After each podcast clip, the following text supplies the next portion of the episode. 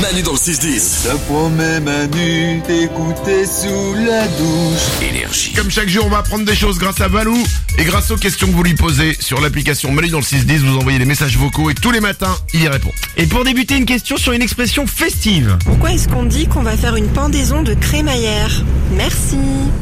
Ah oui, ça c'est vrai ça. Quand on emménage, Et puis on- surtout, une crémaillère, c'est. c'est- Enfin, c'est. bah, ouais, bah, vas-y, explique. Ok, ça, ça ira plus vite.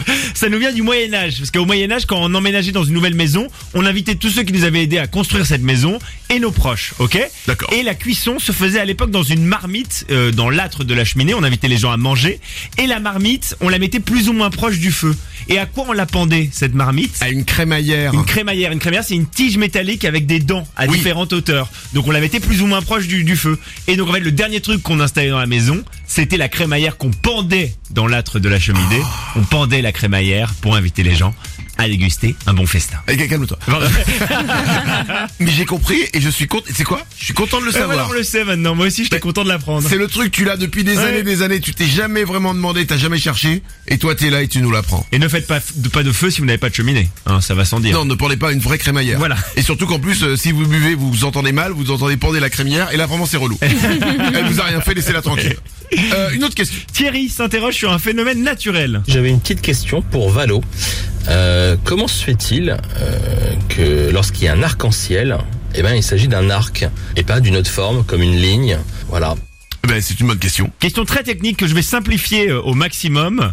Euh, J'ai contacté mes collègues de l'université de Lille 1. hein, c'est comme la famille, ils sont très très bons. Bien sûr. Et en fait, les arcs-en-ciel se forment lorsque les rayons de la lumière du soleil vont passer à travers des gouttes de pluie. D'accord Ouais.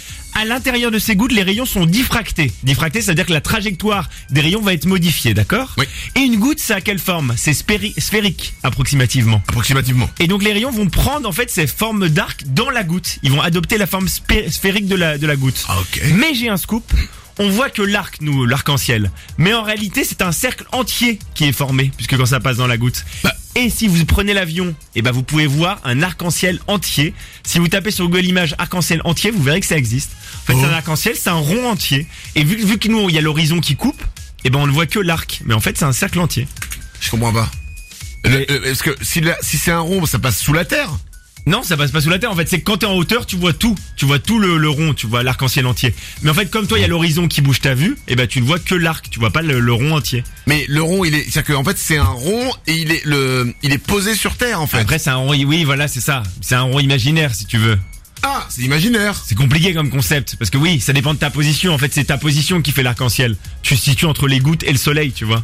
Bon, tu as l'air. euh, Bon, bref, en tout cas, c'est les gouttes qui forment cet arc. Voilà, je vais rentrer trop dans le détail, c'est trop ok, compliqué pour d'accord. toi. Et il y a quand même un trésor en bas de l'arc-en-ciel. Ça, oui, t'inquiète pas. Ah, d'accord, ok. Va- va le chercher, ouais. Ok, là c'est bon. On finit par une question de Sarah sur nos villes et villages. Comment est-ce que les villes euh, choisissent avec qui se, elles se jumellent Comment ils font pour choisir Merci Ah bah je sais moi comment elles font, je peux te Vas-y. le dire. C'est en fait plus la ville a un nom compliqué, plus ils vont le prendre. le nombre de villes c'est jumelé avec Barstamsheim Gleifort. Ouais, c'est un peu ça. C'est- C'est un peu ça. Waouh En fait, n'importe qui peut proposer un jumelage. Ensuite, c'est les élus qui vont voter pour euh, décider du jumelage. Et comment on choisit Euh, Vous connaissez l'adage qui se ressemble s'assemble. Et ben c'est pareil pour les villes en fait. C'est des villes qui ont la même superficie, le même nombre d'habitants, Ah. ou qui ont des points communs au niveau environnemental ou culturel. Par exemple, je vous prends l'exemple de Dardilly en banlieue de Lyon. Et elle est jumelée à Provaglio d'Iseo au nord de l'Italie parce qu'elles ont quasiment la même taille ces villes Ok. Ah. et elles sont toutes les deux proches de vignes. Et donc en fait, elles, se- elles partagent l'amour de la vigne. Donc Mais- elles se sont jumelées. Et ça, ça fait quoi d'être jumelé À quoi ça sert Ça fait des échanges euh, culturels, scolaires notamment. euh, les, il peut y avoir des visites qui sont organisées et ça coûte de l'argent à la ville entre 30 et 50 000 euros par an. Euh, Ah un ouais. jumelage, parce qu'il y a des- il y a de l'échange, il y a des Ah oui, il y a partages du- d'expériences. euh, Il y a tout du ça. boulot quoi. Voilà, il y a du boulot. c'est Et ça. Pa- euh, Paris est jumelé par exemple Paris est jumelé qu'à une seule ville, Rome. Et il y avait une phrase à ce propos mais que j'ai oubliée. Bah tous les chemins mènent à Rome. Non. voilà, on va dire que c'est ça. Euh, je sais pas. Non, c'est qu'en gros Paris ne mérite d'être jumelé qu'à une seule ville et Rome c'est pareil, tu vois. Ah oui, ça C'est pète c'est quoi. ça la phrase. Oui, c'est- oui, Ah ça oui, pète c'est- grave. c'est- Euh, la, la phrase est très. Ah, seul Paris est digne de Rome et seul Rome est digne de Paris. C'est ça la phrase. Ouais, c'est très pompeux. Oh le boulard Manu dans le 6-10. C'est Manu dans 6-10.